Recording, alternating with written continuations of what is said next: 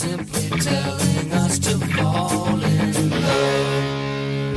And that's why birds do it, bees do it, even educated fleas do it. Let's do it, let's fall in love.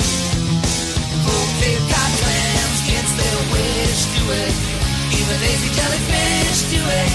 Let's do it, let's fall in love. What's up, fellow teens? You're listening to Jergenit, the only podcast about the secret life of the American teenager. I'm Sam Canning, a.k.a. the Horse Purchaser. And I'm Jordan Canning, and I'll take your son to therapy. And I'm excited about this episode, Jordan. Can you believe it? How did you... What? I'm excited because we're 7 episodes away from the end of this show. And this project, part of it. Kind of. But also, I have felt so... nothing about the past couple episodes, and now this episode made me feel things. Anger. I was mad, and one part I laughed at it because you need to go see Ken Fields and talk about these emotions, because I don't think you should be feeling them. Well, if I talk to Ken Fields about them, he'll just tell me to feel them even harder. He'll say, love. That's great. That's great. Feel the fear, Anne. Keep it up.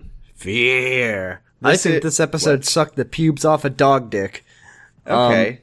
Also, that was a reference to Metal Gear Solid 3, The Fear. Oh, do they talk about sucking the pubes off a dog dick in Metal Gear Solid 3? There's a song about it.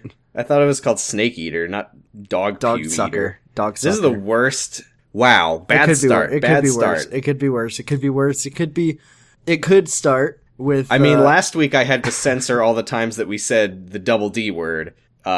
So this week, hopefully I don't have to censor anything. We're coming dangerously close. This is Season 5, Episode 17, Fraid So, title watch. Fraid So.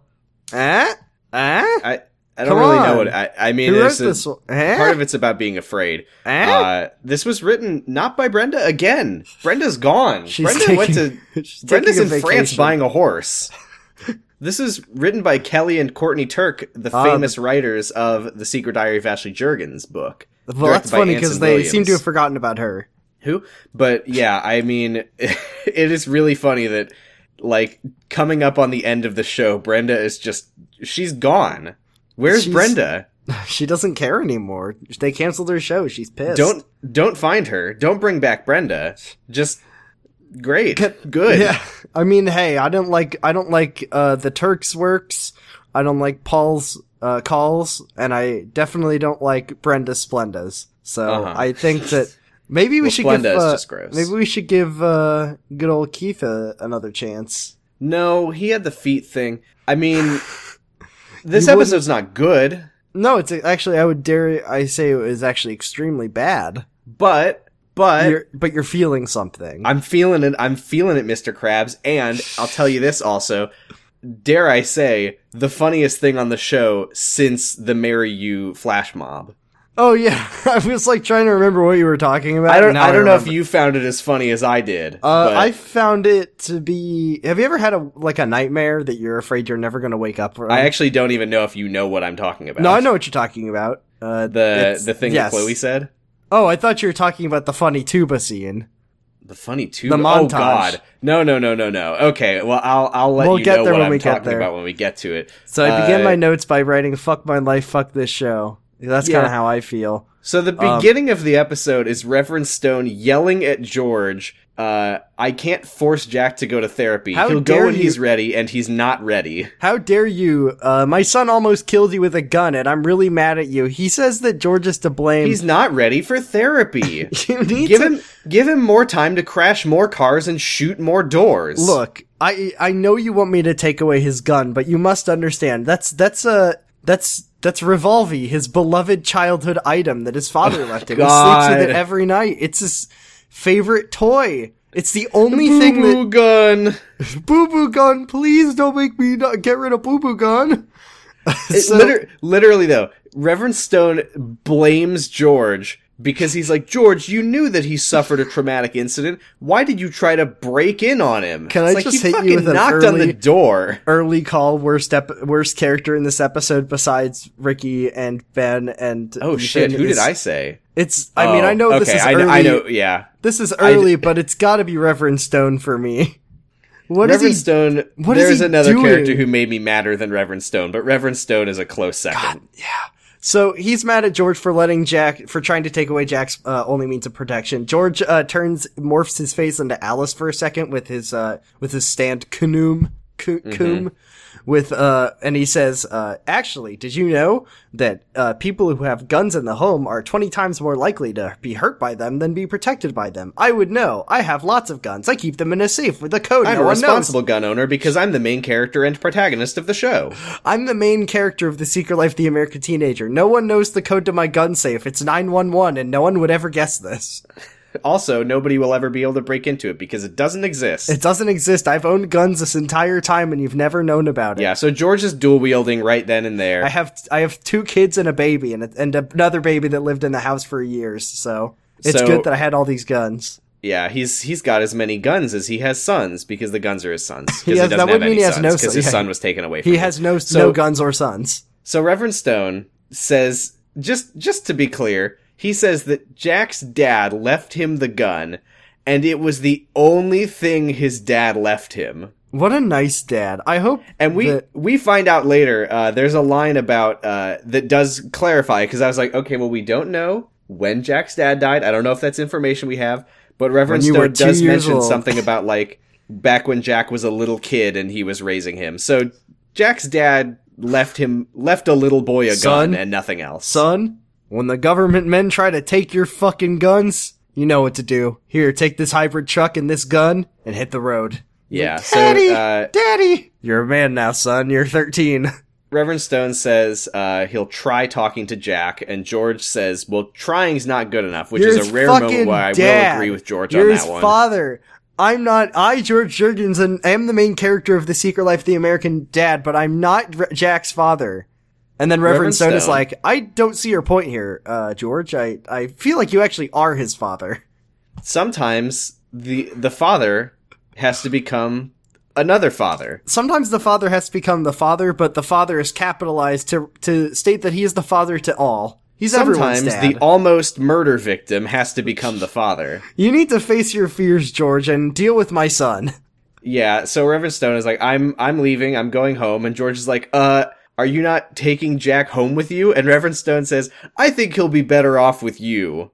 He almost killed George. Have you considered that it would be good? It's not the problem. Okay. Have you considered that maybe what was his Reverend Stone's name? Tom Stone? Sam Stone? Maybe he wants. Played by Tom Virtue. That's where Tom comes from. Maybe Tom Virtue wants Jack to become Jack Shoot You. Jack the Ripper. Jack the Shooter. Yeah. From Metal Gear Rising. It's time for Jack to let her rip. Jack's back! Is that Jack or is that Tad Hartrip? So I don't know who that was.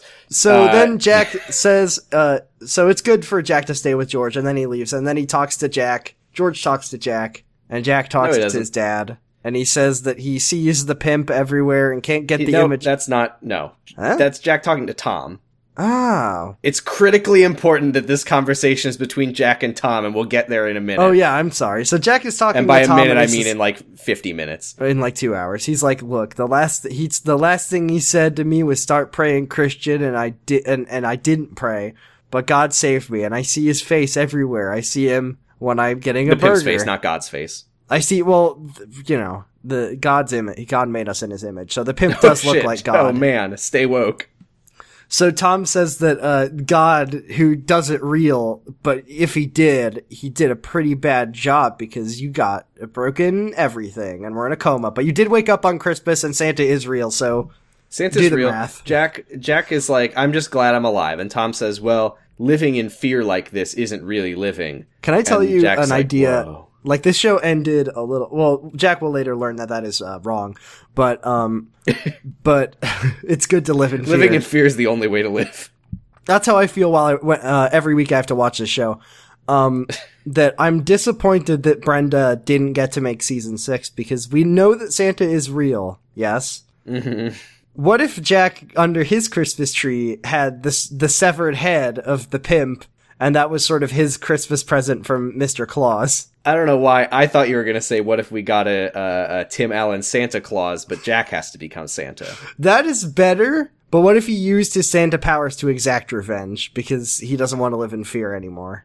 Do you remember? He needs to be Santa so he could be strong enough to get revenge. Do you remember seeing previews for a movie called Darkness Falls? This may have been a little before your time. Probably not. I can't explain my thought process right now. That's actually... maybe I'm conflating how Darkness Falls works with how the Santa Claus... That's Evil, Tim the wrestler works. Evil's finisher. So maybe that's what we're talking about. Darkness Falls was a movie about if a little boy was allowed to be in a dark room, then he would be murdered by some kind of ghost. But the twist is that the ghost is the Tooth Fairy, and that the Tooth Fairy was trying to kill him because he saw the Tooth Fairy trying to take his tooth. Now, why would the Tooth Fairy... I think that's what the movie was about. I never saw it. The previews did scare the shit out of me as a kid. Does the Tooth Fairy say start praying Christian before they do it? Jack is going to become the new Tooth Fairy. I don't know what's happening in my brain right now. So George makes breakfast for Jack and Tom the next morning, and Jack says, George, do you have any whey? And then George says, whey what? And he says, whey. And he says, what do you want me to weigh? And then they do that for 45 minutes, and that's the end of the episode. And then he says, I'll get you way on the way to the store, but guess who my co-pilot is going to be? It's Jesus. Check this one out. I'm still working on my material. We did make it a whole episode without a Jesus is my co-pilot. So that's pretty cool. A little disappointing. Kelly and Courtney. We do find out that Jack apparently slept in George's bed with him, and that's the source of great mirth throughout the episode. That's very funny. Jack does have a line that is arguably funny, but it made me feel nothing, but I will say it out loud is... he tells George, after a good night's sleep and talking to Tom and shooting you, I feel a lot better. That is it's funny if he had done it. That could, George gives him, he gives him two choices. He gives him, oh boy. He gives him a good choice. Oh boy. He gives him two, he has a red pill and a blue pill, and the red pill says, go to Dr. Chan. I don't like this analogy anymore because of the other thing that means. He gives him two choices, the good choice of going to Dr. Chan and then the bad choice of going to Dr. Fields. And you better believe that one of those actors was more affordable than the other. He said, I mean, you would think it would be the random extra, not Ernie Hudson. I don't know. You don't know who Dr. Chan is. I guess I don't. He didn't look familiar, though. He may be a famous character from Seventh Heaven. You never know. Yeah, George says, here's a choose-your-own-adventure book. To go to Dr. Chan, turn to page 32. To go to Dr. Fields, put your hand in this paper shredder. That's really weird. And Jack says, okay, good point. That's really weird that... I've checked, I've when I do Choose Your Own Adventures, I like to get the best ending, so I always read through it in order first, because that's how you do it. It's interesting that every time, if you choose to go to page 28 to see Dr. Fields, you only ever get bad endings. Yeah, it's I think that's kind of interesting about that. I do want to say George's exact line, because it did make me very mad, right up at the top of the episode. He says... You can either see Dr. Chan, who your doctor recommended, or Dr. Fields, who I recommend. That's so interesting, George. But I mean, who are you going to trust? Well, there's one guy Jack's who threatened surgeon or George, who is a Christian. George is a Christian, and Dr. Chan, I remember when we met Dr. Chan, he said, hello, I'm Dr. Chan, and there's really no way to prove that God exists. I know nothing of bones or God. I know nothing of bones or God, and I only know about the brain, which is intangible and you don't have one. God, please don't make me mad about that this early. We'll get there. So Kathy and Ethan are walking through the halls of Grant High School. She offers once again to help him with math. And, this is some fucking grade A material. She says that he's falling farther behind. And he says, isn't it further? And then she says, this is so good. Further is a verb and farther is an adjective. And I will... Should we return the blender or the guacamole bowl? So Kathy's grandma is going to be, I guess, visiting a friend in the hospital tonight. Whatever, it doesn't matter. The point is she will be gone tonight, and she, much like Dylan's parents wanted Henry to keep Dylan company, wants Ethan to hang out with Kathy at their house alone tonight. Prove, Ethan, prove how Valsell you are. Prove to me. I don't think he knows if he's Valsell or not. I think he forgot. I mean, he says some shit in this episode. I know. I was mad. I think I liked "Cut My Balls Off, I'm Valsell, Ethan" a little more. Well, he explains to Kathy that he's like, "Why does your grandma trust you? We could be smoking pot or drinking beer or fooling around, in that order." And Kathy says, "Well, we're not going to do any of those things." And then Ethan's like, I don't do well in situations where people trust me, and now that I've got people's trust, I'm debating whether or not I should lie to Margaret for no reason. And she's like, Why would you lie to Margaret? And he says, well, if I tell her the truth that I'm going over to your house to do homework and study, then Margaret might say that we should go over to their house instead. And Kathy says, well, that's fine. It doesn't matter because we will actually just be doing homework. And Ethan says, But instead, what if we could be alone at your house with the option to do sex? And she says, we're not going to have sex. I need to be tempted so I can prove my value. And she says that they're not going to have sex either way. And he says, well, you don't know that. And she says, yes, I do. And he says, no, you don't. And Kathy just says nothing. No response necessary. Yay. End of scene. They're so cute together.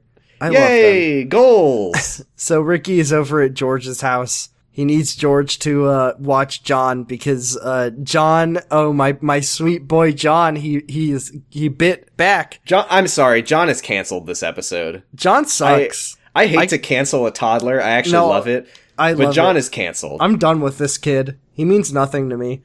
First of all, he shot a kid. He bit a kid, but don't worry, it was self-defense. It was stand your ground, bite your ground. He did bite a kid, and he got sent out home for the day. And poor, sweet, perfect Ricky. Oh my God, heart. I cry. I'm crying every time. My little baby man. Well, his wife. Ugh. Ugh. She's in New York, so she can't take care of this kid. Fuck! Sorry, I just thought about Amy. I'm so fucking pissed at Amy. We hate Amy. But he has to miss. He's gonna miss a day of class. Which does suck, but I mean, I did that constantly, and then dropped out. Well, when you're perfect valedictorian boy Ricky, who has access to all your classes online, as he apparently does, it seems like it's fine. And it would be good if he could show how good of a dad he is and how shitty his wife is, who he hates. That would be great for the show. That would be really good for the show. George does say, because Ricky's like, can you watch my boy? And George says, I can't. I'm working. And Ricky says, okay, I guess I'll have to miss school while Amy's in New York with Ben. And George's like, Amy doesn't care about Ben. She only cares about herself. Fuck you, Amy. We hate you on this show. Remember when you were the main character? Boo. Boo. Pull out your groggers, everyone. So, I'm not going to, but man, it would be really funny if I did insert a grogger sound effect every time one of us says Amy. That would be unbearable to listen to. So you don't like the sound of a grogger? I don't like the sound of a grogger when we're talking about allegedly the main character of The Secret Life of the American Dad. Well, does I guess the average non-Jewish person know what a grogger is, do you think? It's like a rattling noisemaker. When you mention the bad man of Haman's name on Purim, you make a noise boo him. Because he's bad. What a fun holiday. You don't want to hear his name because he's bad. Because he's evil. Yeah. I'll do some editing and make this episode completely unlistenable. What if we just start calling Amy Heyman and don't explain it? No. Heyman. So Jack and Tom walk into the kitchen and, before that, there's a quick moment, which is where Ethan calls Ricky on the phone and says, what should I do about Kathy? And Ricky says, no, I'm bye. Tempted. My dick. Sorry. Ricky, my dick. He doesn't say bye. He just says no and hangs up. When has Ricky ever said bye? Nobody has ever done that. So Jack and Tom walk in and they say, they very casually like, hey, Ricky, Jack tried to shoot George. And George is like, yeah, it happened after work. I love that George had some sort of near-death experience and all he wants to do is passive-aggressively make Ricky ask about his new restaurant that he owns. Say, how did you get a job? Capitalism be like that sometimes. Sometimes you care less about your own death than you do about your business. Yeah, so Jack is like, oh, don't worry, it's fine that I almost shot George, and you don't need to worry about it. And Ricky legitimately is like, oh, okay, fine then. And Ricky's like, oh, wait, so George, what were you talking about work? And George's like, ugh, finally you ask. I bought Jeff's. And then Ricky's like, you know, George, that's great, and I'm very happy for you, and I'm going to do smile acting, but the restaurant business is hard work. Are you sure you know what you're doing? And George fucking flips a shit. I'm a man, and I take man risks, and I have shaved balls! Why does he... Not to agree with George, but like... He only owns the restaurant. Like, he's not like the fucking manager. Like, he's just taking in money. Well, it is only the only restaurant in town, and business is booming. So you have to worry about his future. But then what happens if a new restaurant is very good with people? That's why he's the vice president of HR at Investment Central. Says the reason that George is so mad is because he misses his son Roboruto, and that's why he's mad about it. Have you noticed? I think that Tom's actor has been trying a little bit less this season. I feel like of all the people who are kind of, yeah, I know, but I feel like it really shows for Tom's actor. Like maybe he's sick of only getting to be a fucking asshole. Seriously. Maybe he would like to play a character who isn't the worst for once. he's like, Brenda, can I be nice one week? And can I be nice to anyone? Can I be nice to Jack? I've known him for years and he's going through a lot. And she's like, look, Tom, she doesn't know his real name. Look, Tom, Luke, is your character named Ethan? And he's like, no. He's like, there's nothing I can do. Is your character named Ben? Is your character named Ricky? Is your character named George? You should have thought about that before I casted you as Tom and not Ricky, because if you were Ricky, your life would be way different right now. Damn, that's true. Okay, so we go to Jeff's, the only bar and grill that's George's, and Reverend Stone is here, and he's talking to George, and he's like, hey, he is George. So fucking pissed because Jack did not go to his therapy appointment, and for some reason... And now it's your problem. Okay, so first of all, George did drive him to the appointment. Yes. So he's already taking responsibility that Reverend Stone should be taking. Yes, I don't know why George did that for Jack. And then I don't know why Jack's dad didn't do that for him, or his mom. Well, sometimes the parent has to become the parent to another kid.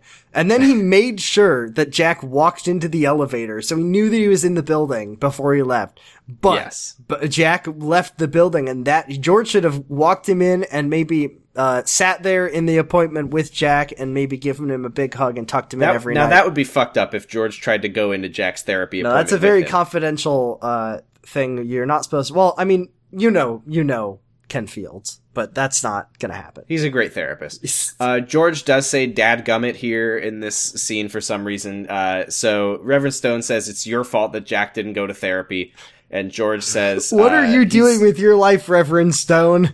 George mentions that Jack slept last night, and Reverend Stone is like, how do you know? Oh, and he's like... Because he slept in my bed with me. And I said, ha ha ha ha. And Reverend Stone says... Quote, sometimes it's easier for someone who isn't the parent to get the kid to do what he needs to do. I don't know, man. Your kid almost killed someone and you're washing your hands of it and making it his problem. You're trying to tell me that if I'm a kid and I've been traumatized and a random man who I barely ever spoke to on the show said, you need to go to therapy, I'd be like, fine. As opposed to my own father being like, you need to go to therapy. And I'd be like, oh, maybe I should listen to him. He's my dad. Or like, hey, Jack, if you don't go to therapy, I'm not going to help you pay for your college anymore or something like that. You know, like, I have an extremely violent dog for this analogy. That's funny because I know you don't like dogs that much. And I took my extremely violent dog to a shopping mall where I take my dog. And I was walking around with my extremely violent and aggressive dog. And my dog pulled a gun on a woman and shot at her. Can we change this? And I said, hey, lady, control my dog. You should have dodged. You should have gone into what the fuck is your problem? Take my dog to therapy. Take my dog to the therapist. Take my dog, please. I'm going to throw you out this window. Sorry, why did you want to change this analogy? Oh, because I thought you were going to make a joke about a dog biting someone, and I thought it would have been funnier if it was like, you know, a wolf or a tiger or maybe something more aggressive. So I take my extremely violent bird to the shopping mall. And, of course, it's always dual-wielding. So now I gotta deal with that. It's got two... I took my gigantic mecha dinosaur. And you know I went to the wall with War Greymon. So I got in my Metal Gear and I took it to the mall and dadgummit it stepped on something and I said, why did you let it step on you? So I was piloting my Jaeger to the library the other day, and it fucked up and it killed 100 people. And I turned to my drift partner and I said, "What the fuck, dude?" Well, in that case, it would be your drift partner's fault. It would also be your fault. It would also be your fault. This analogy is really good, which is why I think that we should finish talking about it. So, Reverend Stone, this is where he's like, I miss when Jack was a little boy, and that means that his dad left a little boy a gun. Sunrise, sunset. I gotta say, fire the gun. I think that I was supposed to be emotional about the line where Jack's dad was like, "Oh, when he was a little boy holding my hand," or whatever. All I could think about was Jack's dad left a gun to a small child. When he was a little boy, holding his gun and holding my hand with the other hand, dual wielding me and the gun. So then we get the dumbest part of this episode. Let me tell you about my best friend. Is this a real song, or is this like a fake song written for the show? I looked it up because I was like, I've heard this song before, but I don't know what the fuck it is. Apparently, got like goofy tuba in the background. Apparently this song is Best Friend by Harry Nilsson. Have you heard this song before? No, I was dying when I heard it. Okay. I've heard it in places. I feel like I've heard it on TV before in shows or whatever. Apparently it's from a show. I didn't write down the name. It's from like a late 60s, early 70s, I think, sitcom. Well, that's great for the teens. The Courtship of Bing Bong's Funny Dad or something like that. I loved The Courtship of Bing Bong's Funny Dad. Okay. It is a sitcom from 1969. Nice. Called The Courtship of Eddie's Father. And the opening theme song is that song, Best Friend by Harry Nilsson. So this is a song about a dad. Yes. Much so like that Nirvana song about a dad. Need an easy dad. So yeah, I guess the show has just kind of, the song Best Friend has just kind of become like a shorthand for father-son bonding on television, I guess. So Ricky and John are having a grand old time. They're like playing football, and John has a little toy vacuum while Ricky is vacuuming, and then they're both like burning an effigy of Amy and smiling and laughing. Hey, can I say? Yeah. I can't even find this cute anymore because I hate Ricky so much. Can I give a comfortable, disgraceful teen crime on this montage that only exists to make it very obvious that John doesn't like Amy anymore and only likes his dad now, so that in the finale, Amy can leave and go to New York without John and leave John with Ricky, who's the hero and the good guy of the show, and that's how it's going to end for sure. I'm 100%. Yeah, like I used to like even when I didn't like Ricky anymore, I would still see the scenes of Ricky and John having cute moments together, and I would be like, I gotta admit, it is cute when Ricky's with. No, it's not cute anymore. I don't care anymore. I felt nothing. I was just mad. I hate Ricky so much. He's the worst. It's the fact that I think what it is that. The difference now is that it's not just like Ricky having cute moments with his son. It's Ricky having cute moments with his son as a contrast to Amy. To how much Amy is a horrible mom and we hate her. God, I fucking hate Amy. She just sucks. She is in New York.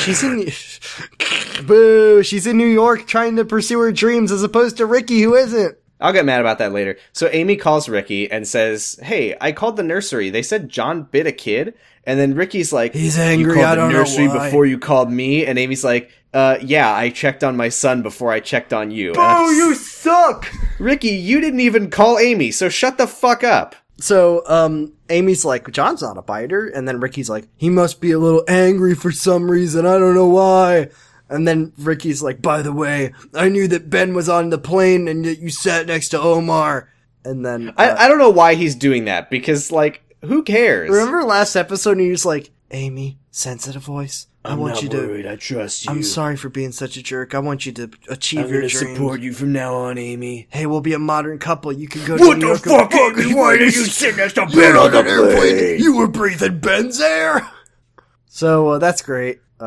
Yeah, so Amy's mad at Ben for texting Ricky about that. Ricky says, "How's the school?" And Amy says, "Why aren't you at work?" And he says, "How's the school?" And then she says, "Oh, you know, it's nice to be here for a day or two, but I think you and I both know that I can't leave John with you. On the other hand, though, there is daycare here in New York, and I already checked it out, so we could do that if that was what we wanted to do." She specifically says that she learned about it from the Nabokov School of Shitty Moms Who Suck at Music. Yeah. Ricky asks John, he's like, "Hey, John, want to talk to mommy on the phone?" And he's like, "Oh, you hate my mother. Boo. Fuck, bad. Mom. Fuck you, Amy. But at Ricky's urging, John does begrudgingly say, "I love you, mommy. I miss you," and then he runs away. And then Ricky hangs up. He's gritting his little teeth while he says it. Yeah. Amy, he's like biting down on a strap of leather to deal with the pain of saying, "I love you, mommy." It hurts him so much to be nice to his mom. Amy looks at a symbolic Statue of Liberty figurine that she has. I don't want to sugarcoat the fact that that in The Secret Life of the American Teenager, season 5, episode whatever the fuck, there was a scene where John didn't want to say "I love you" to Amy Jergens, his mom. I like that your idea of sugarcoating it is just no. I don't want to make sure anyone thinks we're joking or anything. I just want everyone. No. He literally. John Jergens, Amy Jergens' son, who was the whole point of the show, is that Amy was pregnant with him and working very hard to raise him. Doesn't want to say "I love you" to his mom anymore because he hates her. Yep. So she looks at a little figurine of the Statue of Liberty and says, "I'm in New York." Do you think this means anything? Remember the last time she was in New York and she wore a Lady Liberty hat and sent a picture to Ricky and it made him mad for some reason? Yeah, and then she went to pajamas, the club where you wear pajamas. That was after she went to pajamas, the club where you wear pajamas. So Counselor O'Malley pulls Kathy out of class. Hey, wait a minute. Says, wait, we said before that pajamas was an annexation of Jeff's. Do you think that George owns pajamas now? I think that he probably does own pajamas, yeah. So Counselor O'Malley pulls Kathy out of class, and she says, Jonathan and Sonia, remember them? They've been calling... I'm getting a call from the mayor of an award-winning small town. Do you know him? She says, they've been calling your house, which is weird, because you would think that they know that she has school on a weekday. You think that any adult on this show ever tries to not call a teenager while they're at school? They only call teenagers while they're at school. So O'Malley says that they called the school and they want her to call them. Remember Kathy when Amy's fucking doctor called her when she was at school and got mad at her for not answering Dr. Hightower? Yep. Yeah. So O'Malley says, Kathy says, "Is the baby okay?" And then O'Malley says, "I don't know. Who cares?" We go to commercial and then we come back. And then Kathy's in O'Malley's office, and she says something that really bothered me throughout the episode. Is she's like, "My boyfriend called them. He wants to see the baby." And she keeps fucking calling her ex her boyfriend. She doesn't even give him a name, but she's very... No, we never get his name in the episode. She's very assured that she is dating Ethan, but she has never heard of the word ex before, I guess. Right, like he was her boyfriend like over a year ago. They both have Ken Fields disease where they're like, "I don't care if she's my ex-wife. She's always my wife constantly." Anyway. Yeah. Anyway, Kathy delivers the excellent line where they're like, "Why don't you call your parents?" And she says, "Well, my parents are in France buying a horse," you know, like you do. As you do. Sometimes you go to France, get yourself a horse. Do they put the horse on the plane? Yes. Nice. Have you ever seen that movie, Horses on a Plane? I love that movie. So Kathy's grandma is very busy today with her friend in the hospital. And I liked the song for "Horses on a Plane" that was done by that band, Colt Starship. Does that work? No. What? Because Cobra Starship did the song for "Snakes on a Plane." What does that have to do with horses, though? Oh, Colt. I think it's cold. No. Cold. Oh, it's always cold on a plane. Yeah, I guess so. Sometimes it's that's me doing an impression of a grandma. Anyway, okay, so. Now that I've made that great joke, Kathy leaves O'Malley's office and Chloe says, "Hey, what's up? We're friends, remember?" And then Kathy says, "Oh, I was just talking to O'Malley about running for student council next year." And Chloe says, "I'm reading your face and I can tell that you're lying because I'm a genius." And Kathy says, "Here's what's really happening." Very nice. My boyfriend. Mentions her boyfriend again and Chloe's "Me? Your boyfriend? That's me, Ethan? I'm your boyfriend. That's what the word boyfriend means. It's me, Ethan." There's no other word that means someone who used to be your boyfriend but isn't anymore. Yeah, so Chloe says your ex-boyfriend is probably doing this because he heard that you have a new boyfriend, and that's what guys are like. Guys are like that. All guys are like that. All guys fly from Texas to California or the other way around to be weird and normal. Yes. "My ex-girlfriend has a new boyfriend. I gotta get a plane ticket now. And also, I need to call the parents of the baby that she gave up for adoption. My mom, who's also named Margaret, because I'm jealous of Ethan. My dad, Shaker, who is also named Shaker, he says that it would be good for my moral fiber if I do this." Okay, so Kathy says she doesn't want to talk to Ethan about this because she's like, "Oh, things are finally normal in my life, and I don't want to go back to being the teen mom who has problems with the baby and the boyfriend," because she keeps fucking calling him the boyfriend. Chloe says Ethan is madly in love with you and he's not going to dump you over something like this. And then Ethan approaches and Chloe says, "Goodbye, I'm leaving." And then Ethan says, What's up? And then Kathy lies and says, I was exploring my options for next year in the counselor's office. And then she says, Ethan, are you coming home with me after school today? And he says, I guess so. And then Kathy says, I'll make this tutoring session fun. And then Ethan says, but not too fun. Nothing to make anyone think I can't be trusted. Ethan is the fucking master from Fallout. He just has like 5 different voices. So Jesus. Well, okay, Kathy, if you're sure it's a good idea. I am assimilating all characters on this show. Hey, Anne, are you enjoying being assimilated into Ethan? Not now, George. I'm going to evict you from this amalgamation of our bodies. Oh, man, I wish George would get evicted from this amalgamation of characters. So, Leo is... Oh, man, you ever a secretary and you just go back to your old job for no reason? I like when I have an office job and then my boss says to me, hey, would you like to do food service for the rest of your shift? Ricky, he knows that John bit a kid somehow. And then Nora, who has been body snatched and brain snatched and mind snatched in this episode. Oh, wait, hold on. Wait, yeah, I didn't even question. Yeah, Leo's like, Ricky didn't come to work to the butcher shop today. Do you want to fill in for him? And I was just like, okay, sure. But now I'm like, wait a minute. Ricky knew that.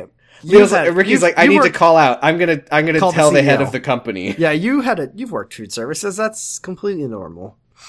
So, yeah, Ricky. So Leo knows that because he's such a good micromanager. And then Nora says, maybe John's mad because his, quote, mommy is in New York with someone's son. This is me now. Hello, I'm Nora. Nice to meet you. So she kind of hints at it, but then she full on straight up says to Leo out loud, she's like, I think that you found out what flight Amy was on, and you got Ben a ticket on the same flight to try to get them back together. And Leo's like, what the fuck are you talking about? Dark Leo is like, Ben, remember, I told you, when you love someone, you're with them for the rest of your life.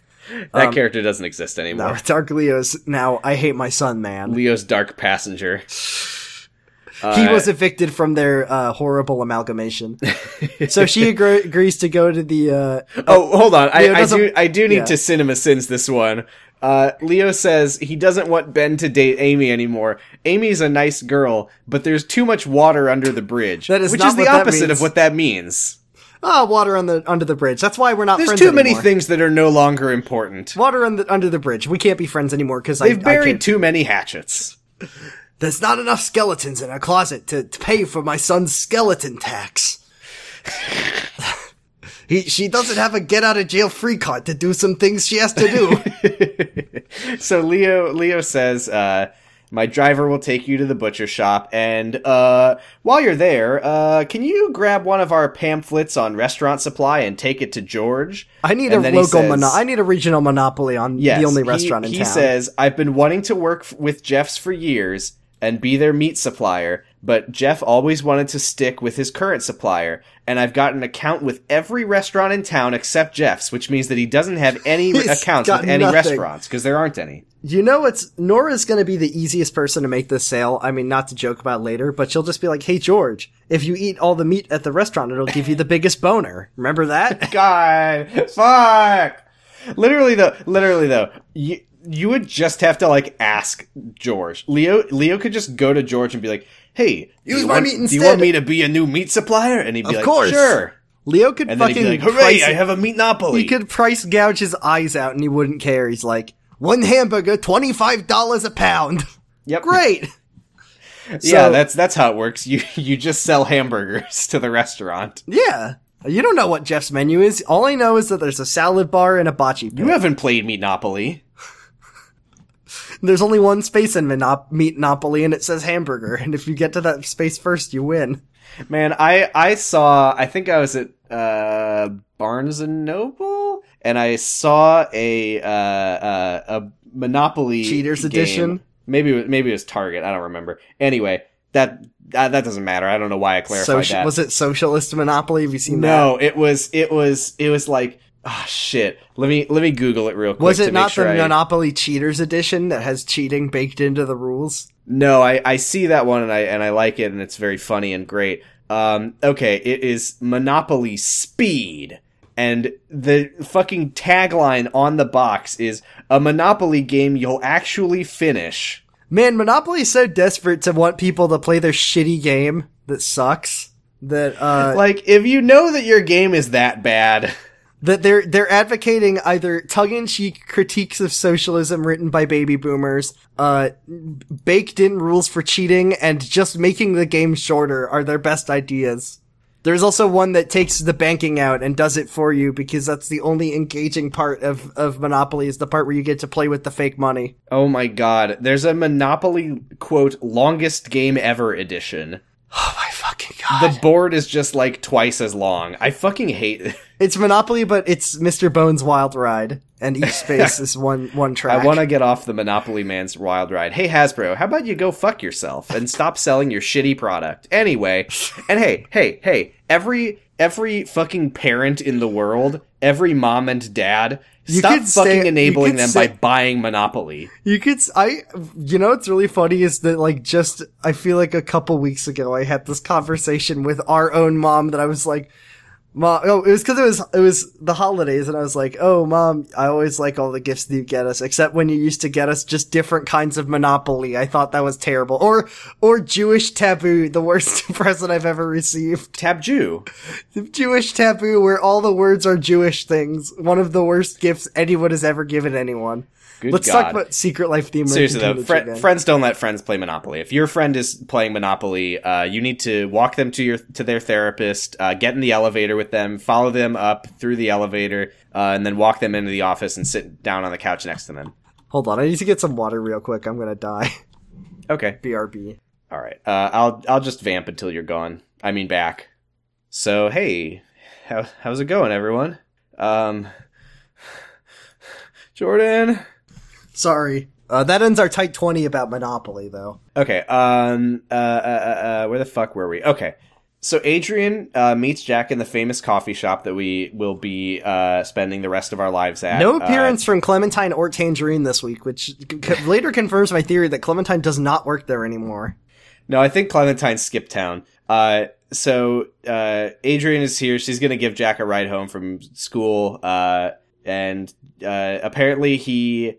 I guess what happened was that she picked him up from therapy to take him to school, and he apparently lied and said that therapy was good, but Very apparently cool. Grace knew that he didn't really go, and Grace told Adrian that he didn't really go, so she's mad. And then he says he doesn't want to see a shrink who doesn't even believe in God. And instead of Adrian just saying, what does it matter? Adrian says, you don't know he doesn't believe in God. And then Jack makes cuck face. She says, you've got your physical and spiritual health squared away. It's time to get to pursue fixing your mental health. And then Jack says the great words I'm about to get mad. Well, Jack doesn't believe in mental health because the brain is intangible. He says not the brain, the mind. Like the mind is intangible. He literally says there's no such thing as mental health. It's fake. The mind is intangible, the brain is real, and my brain is healthy. And then Adrian says... I understand the logic. I understand your reasoning, and I must respect you, and I must shake your hand and debate you in the free marketplace of Adrian, ideas. However, no. Have Just you considered it's love intangible doesn't intangible. Mean the mind isn't real. And he's like, huh? And then he says, well, Grace loves you, and your friends love you, and if you care about us, then you should go to therapy. And he's like, damn, you've debated me in the marketplace of ideas, and you've defeated me, and with facts and logic. I'm sorry, but why is that the argument that Adrian makes? She's like, she could just say, well, Jack, the mind is intangible, but it is real. You're thinking, right? You have thoughts, yeah? Well, Adrian has only studied... Why does she need to have a fucking analogy? Well, she's never studied psychology, so it's fine. Damn, what a great point. I was joking because Adrian is literally studying psychology. Okay, I'm just making sure you know that she's constantly talking about psychology now. She loves it. Well, so she apparently doesn't believe in the mind anymore, so... No, well, she can only argue it by comparing it to something else. She needs to go to the professor and be like, Dr. Terwilliger, I need to drop this class. I don't believe in the mind anymore. Yeah, and then he steps on a rake. Oh, that's the name I used, wasn't it? Yeah, I don't know why you went with Terwilliger. Professor Sideshow Bob, please. Professor Frazier, please. So Kathy comes home, and her grandma is gone, because her grandma doesn't get to be on the show anymore. She's always either upstairs or at the hospital. But she made brisket tacos and like delicious food for them. But Ethan, the fucking asshole that he is, he's like, I don't want to. If it's cold, is this spicy? Oh, it's cold. Oh, is that what he meant when he said? Is it? He said it's not hot. Is it? I think when he said it's not. I think it's funny because I think it's bad writing disease because it's funny because back to back he says it's not hot, is it? Which I think was him complaining about eating hot chip. But then he says, "Oh, it's cold because it's not because it's cold," and he's complaining about that. And if only there was a way to make food hot again. God. Yeah, well, there's not. Humans can never solve that problem. So he does eat it, and then he says, "Wow, this is good," even though I'm complaining about it. And then Kathy says, "Okay, let's eat and then study." And then Ethan says, "What if we eat and then make out?" And then Kathy says, "Maybe we can study and then make out afterwards." But I don't want to make out unless my grandma is here because I don't want her to not trust us. Grandma, I need you to trust us. Watch me make out. If you were making out with Ethan before your grandma returns, why would you then, when she gets back, be like, "Hi, Grandma, we did make out while you were gone, just so you know. I just want you to trust me and know that we made out. Here, I took lots and lots of pictures." But also don't make out with Ethan. So then there's a knock on the door, and it's Kathy's ex, and she says, it's my boyfriend. It's her boy. I think, there are people who can have more than one boyfriend, and that's fine. Okay, Kathy, no. I think we need to respect Kathy's decisions. No, I mean, no, you're wrong. I mean, no. Surely she knows what X exists. She's so good at algebra. Oh! Hey! Oh, wait, hold on. Last week, when Ricky asked Ethan, Kathy has all the what answers. X is. X is and Kathy. Ethan said, "I don't know. I can't solve for X. I've never heard of X. What's X?" That makes a lot more sense now. So her boyfriend is here. It's her nerdy Chad boyfriend, who's a Chad, and is not a nerd. And then Ethan says, "Get the hell out of here. You get the hell out of here." And then Kathy's like, "No, he needs to come in. He's my boyfriend. We need to talk to my boyfriend." Yeah. Yeah. And then, so Ethan's like, come up with a name for this guy? Cause I don't want to call him Kathy's ex.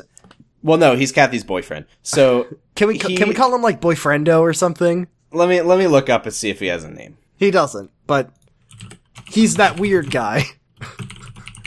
Can't wait to talk about that. Man. Let's call him Pimento. Man, the... Pimento. Oh, okay, he... What? Wait. Why? Yeah. Wait. Why? Huh? Well, I'm just very confused. Because doesn't Ethan, call him a Don Juan? Yes. Yes, he says that he's, Don Juan. According to Secret Life Wiki, his name is Don. I don't know if that's right. We're gonna call him Don. Now, I do have one comment to read from Don's Secret Life Wiki article. I wish that I could see a picture of Adrian's baby. Okay, so yeah, Bodark did find on the Secret Life Wiki... One of the worst things I've ever seen, thanks Bodark. That apparently someone made a Photoshop of Adrian holding the baby that they thought Mercy would have been. People apparently were asking for a shot of Adrian's baby. I wish they would have shown us the baby, they said. The dead baby, thanks Secret Life Wiki. Man, I wish they'd shown us the dead baby while Angel plays. Anyway, here's the comment from Don's article. This first part is in bold, all caps, italics. "The Red Ranger is a daddy with daddy issues." Oh, God. "Think he went from being an irresponsible teenager to a responsible teenager with serious attitude. Don is the new Red Dino Charge Power Ranger. Secret Life actors work in all industries." We always joke about, the show is by boomers for boomers, but we need to never forget that there were teens watching along this whole time, intergaging with this show. Were. And I think that's so funny. Also, yeah, apparently, Don's actor, a Red Power Ranger in Power Rangers Dino Charge. Good for him. Good for him. That rules. That sounds like a lot of fun. So Don is here. He wants to see the baby, and it's been bugging him, and he wants to know if Ethan saw the baby, which apparently happened, but we never saw that happen, so it didn't happen.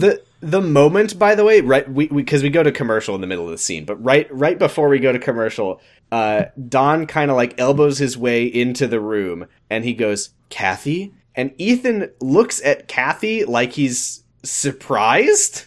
Who? Don? My boyfriend? You're Kathy? Like, what the fuck was that? Anyway, then we go to commercial. We come back. Kathy's talking to Don, and he says he's upset because she never told him that she had the baby. And then he says, it can still be my baby if I change my mind. And she says, no, it can't. You signed paperwork for them to adopt the baby, you fucking idiot. And he says, well, I was thinking about it, and what if that's the only baby I ever have? I just love... This guy wants to unadopt a baby. Yeah. He wants to pry the baby from the award-winning town with the award-winning mayor. Yeah. Well, he's just doing a product recall. Great. Good stuff.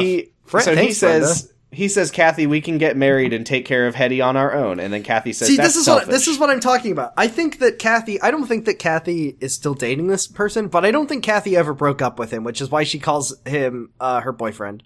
Because there's no reason that unless this guy has a serious case of the bends, which is like the bends, but the bends, there's no reason that this person would think that he should be getting married to Kathy if they're broken up with.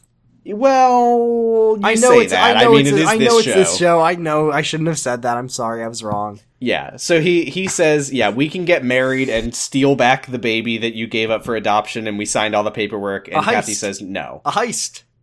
She says that Hetty deserves better. And so does she. And then in some other room in the house, Ethan calls Ricky and he says, I have a problem. And Ricky says, he's like, you know, you keep calling me about your problems. In some cultures, a 13-year-old is considered an adult, and you're 15. And I'm just like, Brenda Hampton, for a fucking dollar, say the word Jewish. Does Brenda Hampton know that... I mean, okay, this Ethan, was written by the Turks. You've already had your quinceañera when you turned 13 for a Jewish ceremony. You need to be a man now. It's just... Ricky is apparently canonically Jewish. Well, he doesn't know that. But yeah, he doesn't seem to know that Jewish people exist because he didn't say the word Jewish. Anyway, I'm mad. So Ricky's also mad for different reasons, though. He's mad that Ethan went over to Kathy's, even though Ethan is just studying. What if you have sex and what if you use a condom? It's your goal in high school to use a condom. Ethan says, Ricky, how about you come over and tell Don that it's hard to be a dad? But I just had a good montage with my son and he loves me. I can't do that. It's actually really easy and I love it. The only hard part is to be a mom because your son hates you. Yeah, and he says being a father is harder than you could imagine, and there's no way that you could understand it until it happens to you. So don't have sex with Kathy. I love how normal Ricky is all day long. Ethan says, geez, not every guy thinks about sex at all times, and Ricky makes a face at Ethan over the phone. And Ethan says, okay, you're right. I can sense your emotion through the phone. I'm very good with people, but I'm very bad at math. I can tell you're making DreamWorks face at me. You're right. I do want to get my nut off, but literally both of them. So I want to get my rocks off. I want to get both of my rocks off. I've had it with these damn things. They're itchy. So Ricky says high school isn't the right time to have sex or even speak to a girl at all in general. And then Ethan says, what about Amy? And then Ricky makes an angry face and then hangs up without saying goodbye. Man, I've been devastated with facts and logic. I'm not going to say goodbye. Beep. Beep. So goodbye. Leo asks... Wait. I said goodbye. Oh, I see your joke. I see. You were joking. No, I did. Legitimately, I didn't mean to say goodbye. Leo asks Chloe how school is, and she says, oh, man, I forgot about this part. That's the words that she says. This is my favorite thing. Yeah, you're right. This is hilarious. I love this part. So Leo talks to Chloe. He says, because she's texting Ben, who for some fucking reason decided to explain to her how he ended up on a plane with Amy. So what Chloe says is that Amy went to the school library to print out her plane ticket. Okay. I don't know when airports installed those kiosks, so maybe she did that. That's fine. Some people like to have a hard copy. What if your phone doesn't work? Whatever. It's fine. There's lots of reasons for that. So Amy went to the library to print out her plane ticket, and then she used the copier in the library to make a copy of it. That's fine. Better safe than sorry. What if you lose it? Okay, yeah, I'll just say everything that happened, and then I'll get mad about all of it afterwards. Okay. She prints out her plane ticket. She uses the copier to make a copy of it. Normal. But then she left the copy in the machine. So Amy, God, what an idiot. So then Ben also went to the library to print out his plane ticket, and then he went to make a copy of his plane ticket, and he found the copy of her ticket in the copier. That's gotta be like the Charlie and the Chocolate Factory golden ticket for bed. So he changed his flight to hers. God. So those are the facts that the show has given us. By the way, now Amy booked her flight at the last minute, so Ben got like a last minute first class ticket from the... It's fine. He's a rich asshole. That's true. Okay. Why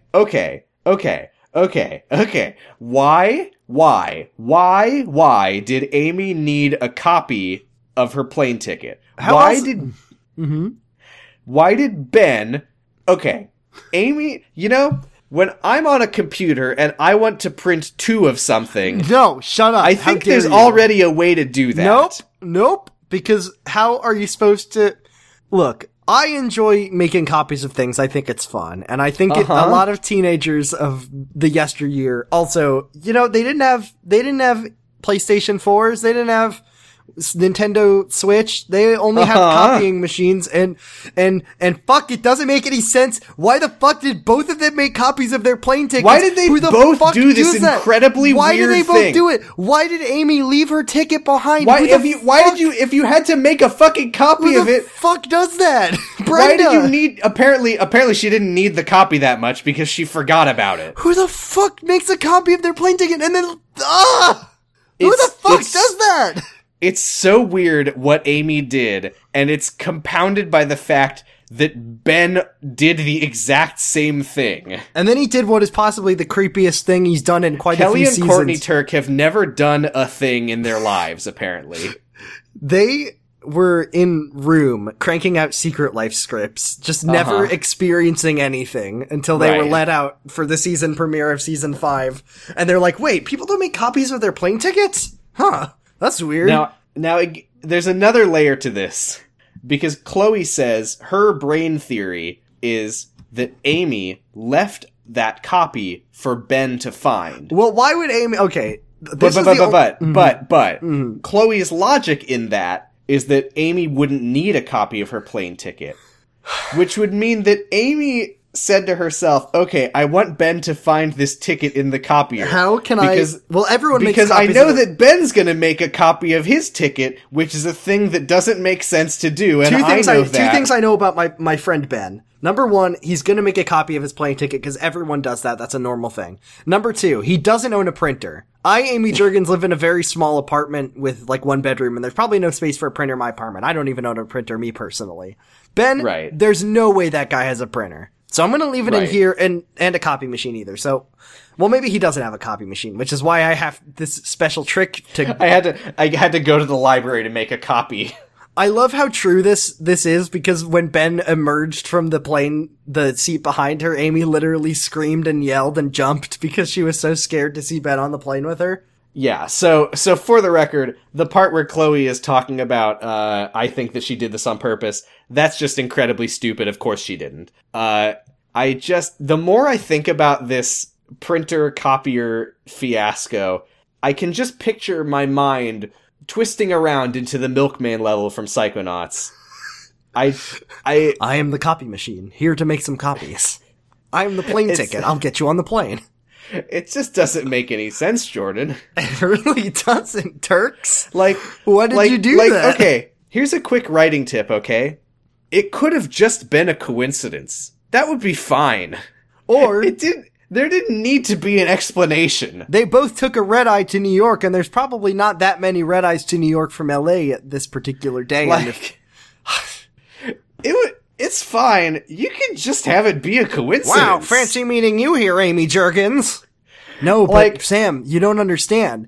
If it was a coincidence, then it couldn't have been premeditated on Ben's part. And true love is when you change your flight so you can sit behind the girl that you dated freshman year. This is like some J.K. Rowling Pottermore shit where she writes like 8 different explanations for how Patronuses work to explain every way that your Patronus works in the series. It's like, okay, so it does this, and the animal means this, but it can also mean this because it depends on this, and if this happens, then this means that the animal will turn into this, and if you do it this way, then you can make it talk.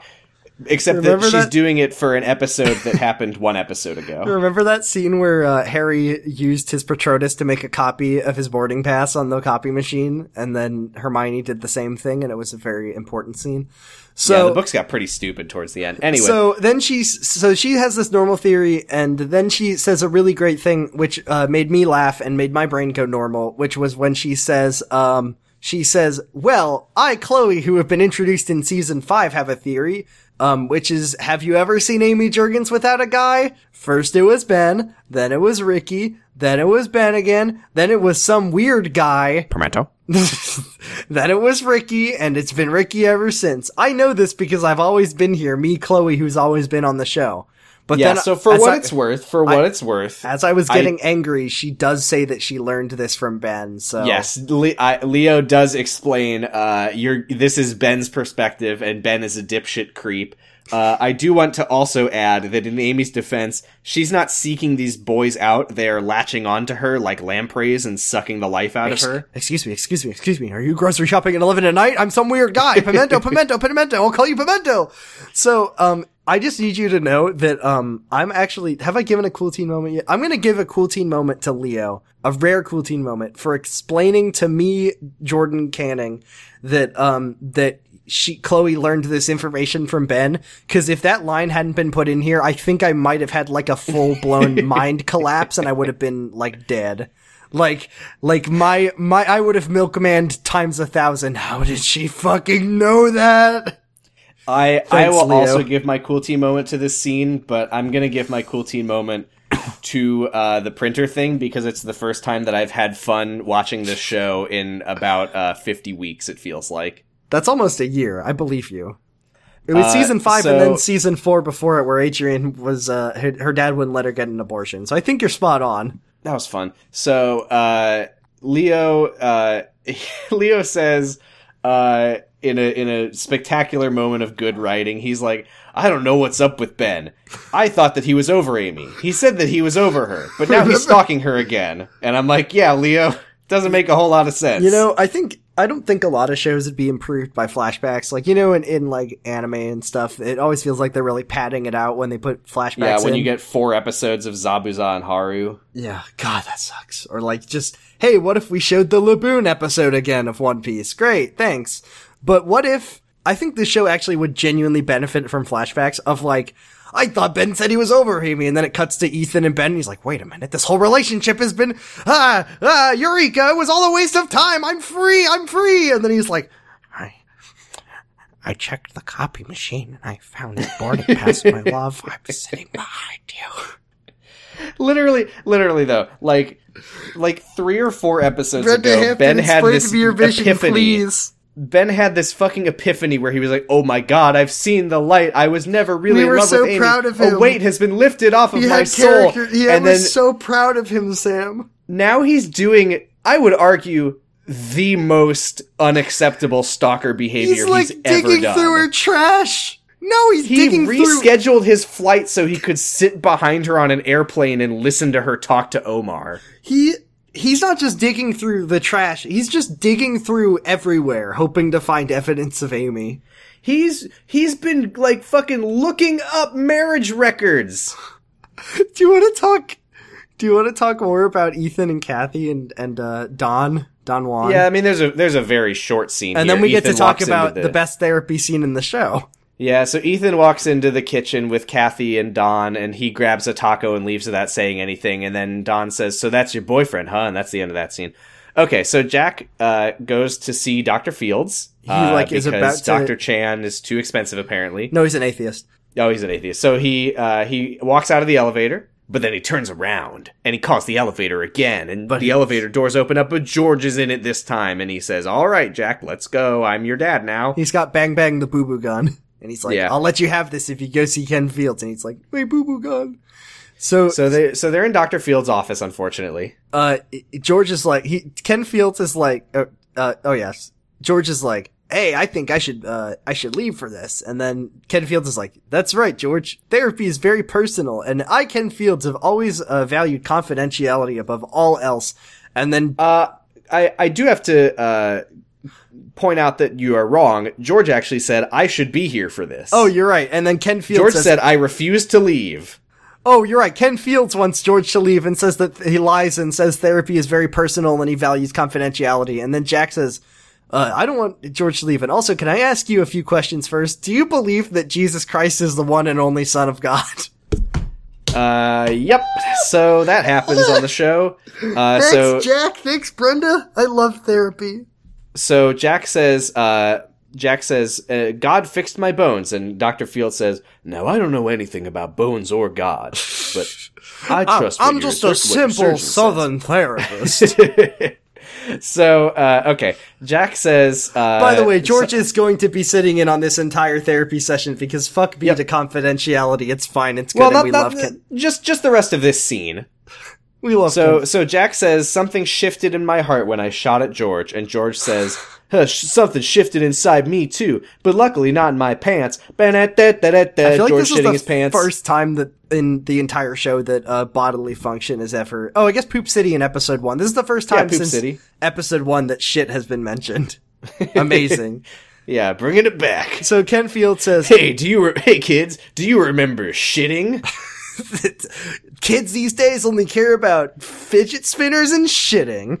It's like in the episode of Boy Meets World when they graduate high school and they see Minkus for the first time since season 1. No clue. Never seen it.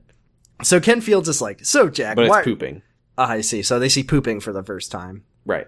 So Jack says the reason he's here is because he can't sleep. And then I think George says that Tom already told everyone. Yeah, he starts to tell Dr. Fields what's going on, but then he hesitates. And George says, oh, go ahead. Worry. Tom already told everyone anyway. So Jack confided in Tom, and Tom, said some nice comforting shit to him, and then went behind his back and told everyone what he told him. Guys, this is the funniest thing. You know your friend Jack Pappas, who was horribly beaten into a coma for 3 months and suffered major trauma? Well, that fucking cucks and can't sleep. So Jack is actually very comforted by this knowledge and doesn't seem to mind and loves Tom. Yeah, he likes it. It's fine. So Tom says Tom destroyed his nuts and he's still best friends with him. So Jack is like, he reiterates, he's like, even though the guy left the country, I still see his face everywhere I look. And when I'm asleep, I'm afraid that he's going to come and kill me in my sleep. And then Ken Field says, huh, that's pretty cool. That seems good. Fine. He says, you're afraid, Jack. And no, that's not necessarily a bad thing. It's good to be afraid sometimes. This is not one of those times. He fell asleep at the wheel. He got into a car accident. He almost killed a man with a gun that he had because he was fucking gonna kill a dude with a gun. This doesn't work like that, Mr. Fields. This is the worst thing. Okay, here's a tip. Here's a tip for a writer. And this is not something I've thought about before, but now I'm thinking that maybe this is a huge issue, okay? If you're writing a scene with a therapist in it, maybe, just ask a therapist what they would say? I don't know. Hey, excuse me. So I have a character in my show. His name is Jack. He's been horribly beaten and traumatized, and he's afraid that the guy who beat him savagely into a coma for 3 years... that sounds pretty cool! Yeah, well, it's not cool. It's actually really harrowing, and the last episode... No, it isn't! Well, listen. The last episode actually ended on a cliffhanger where he was so traumatized and horrified that the man was going to come back that he pulled a gun on a good friend of his, and almost killed him. Wow, that's great! So he goes to his therapist, and so imagine I'm Jack and I say, I'm just so afraid. What would you say? Nice! Interesting! Have a good day! Fear good! It's good! That's cool, bye! Look, then he gives Jack even more advice that is good advice and the best advice of all time. Feel the love, Jack. Feel... Okay. Oh, a rare moment of agreeing with George again in this episode. Yeah, where George is like, "What the hell? You're gonna make him want to? You're gonna make him want his gun back." Yeah, George is like, "Don't tell him that it's good that he's afraid." And then Jack's like, "No, he almost fucking killed me." He's like, "I won't want my gun back, George, because the guy could have a bigger gun. But look, I can't fight him off."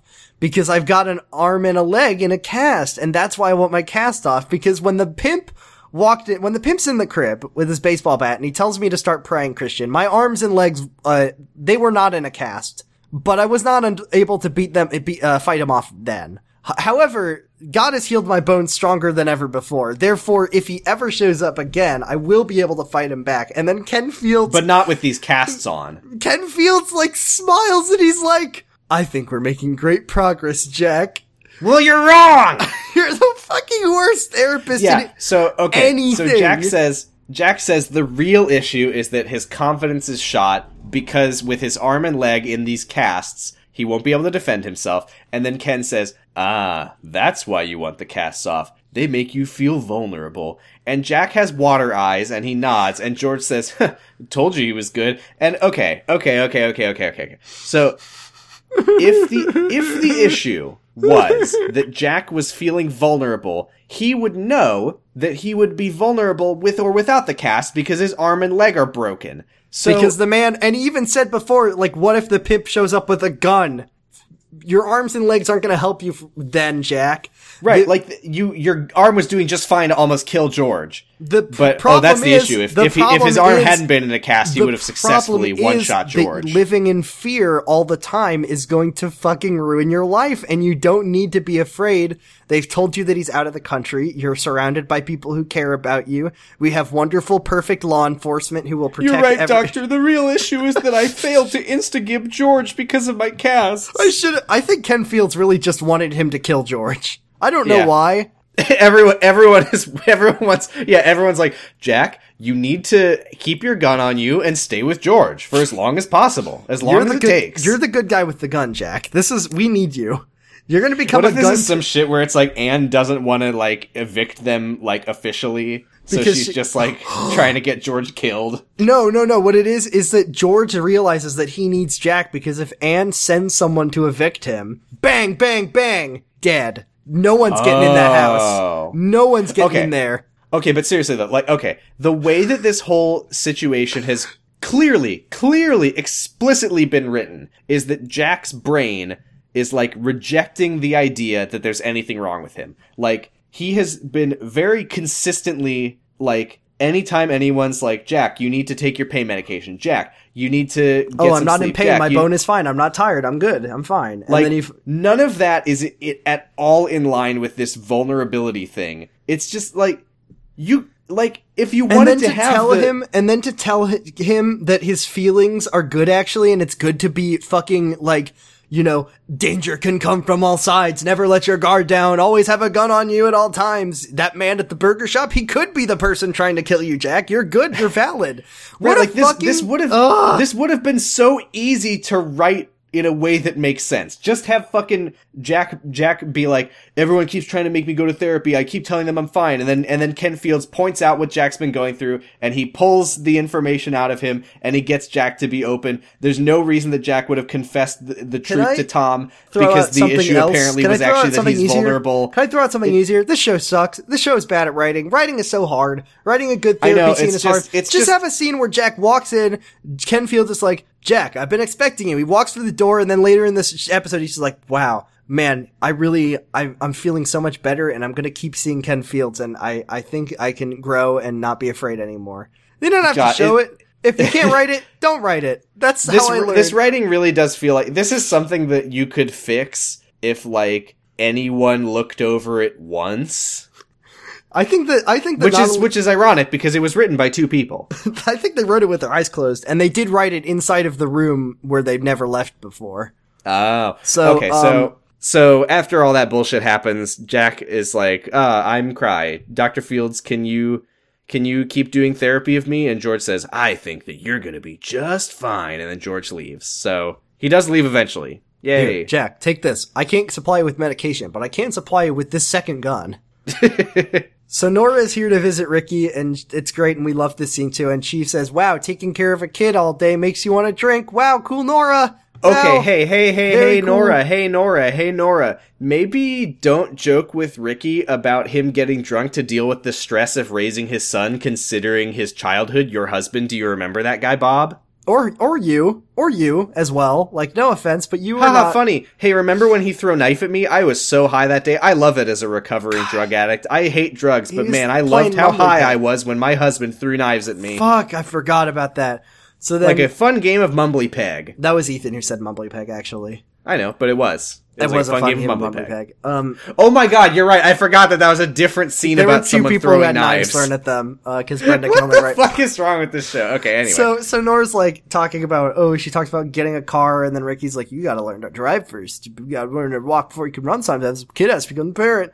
And then she says, like, I could always help you with John. I'm doing really well in my life, and I did just make a joke about you drinking. That's fine, but also I can babysit in a pinch, or not in a pinch. Oh, also, you had pointed out previously, and I'm not just saying this to own you, but you had pointed out, was it last week that you said at the end of the episode Nora had a glass of wine? I swear I saw a glass of wine. It was 2 episodes ago. It sounds like, at least from how Nora talks in this one, it sounds like she has not started drinking it again. I think that might have just been a complete accident. Maybe she had a wine glass full of a frothy mug of water. It was grape juice. It was. I swear she had a glass with like a red liquid in it. It was grape juice. It was like Raisin Bran. It was the drink of Raisin Bran. Chicken soup for the wine. And so Nora's like, I can babysit John in a pinch. And then Ricky's like, it doesn't matter because Amy's going to be back tomorrow. And then she says, wow, Ricky, I really appreciate and respect you. Here's $100, by the way. Now I'm have water eyes. Now my eyes are all wet because I'm just appreciating what a great kid you are. No, wait. I'm getting a note from Brenda. She says I'm fired if I don't say this. You're a great man. Yay. By the way, plenty of single dads can raise their kids alone. No reason. Don't worry about it. Just saying. Hey, these are just the facts. She's a fucking Ricky single dad accelerationist here. Just like, don't worry. Okay, so here we go. I'm about to become mad. Okay, you ready? Oh, you weren't mad before, so this is going to be exciting. Nora says, she's like, Ricky, I was really happy when you told me that you and Amy were married.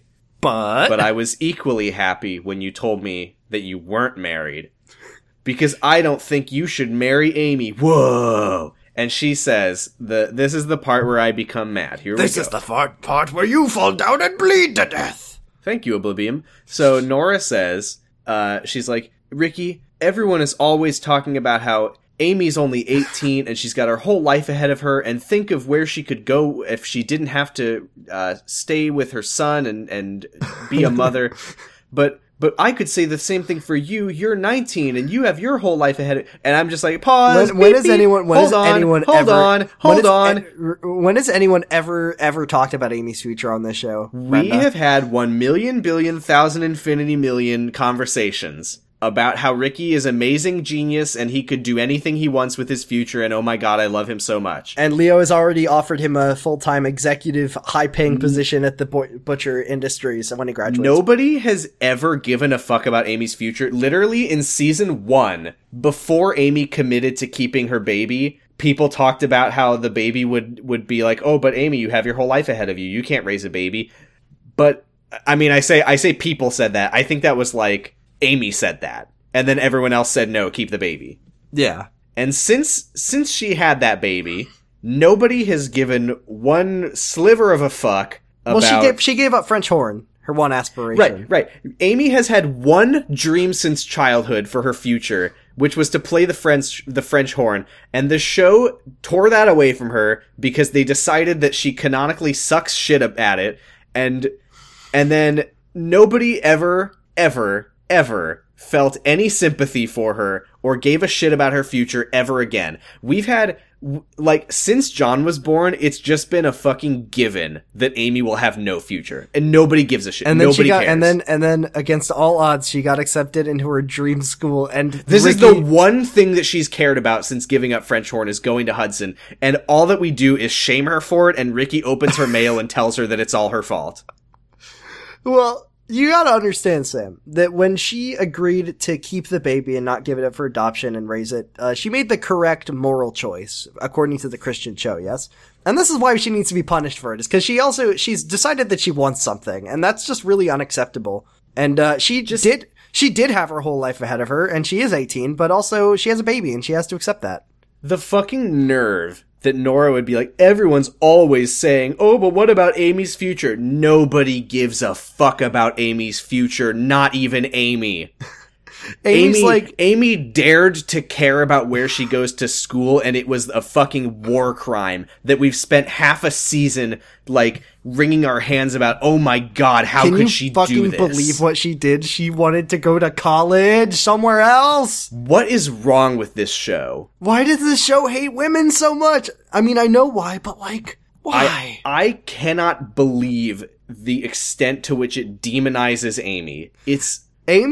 If Amy wanted to be correct and be nice and cared for by the show, she literally would have had to given birth to John and then, like, dropped out of high school and secluded herself. Because the show also, like, demonized her because she wanted to talk to her friends and, like, go to Lauren's house one time. And then God, how could she? I gotta work. Amy, you don't get it. Money is tight. That's why it's not. Oh, shit, I dropped my wad of cash. Oh. I forgot to pay free rent. Damn it, Amy, I gotta work. Money so tight, I gotta buy so many diapers. John won't stop shitting.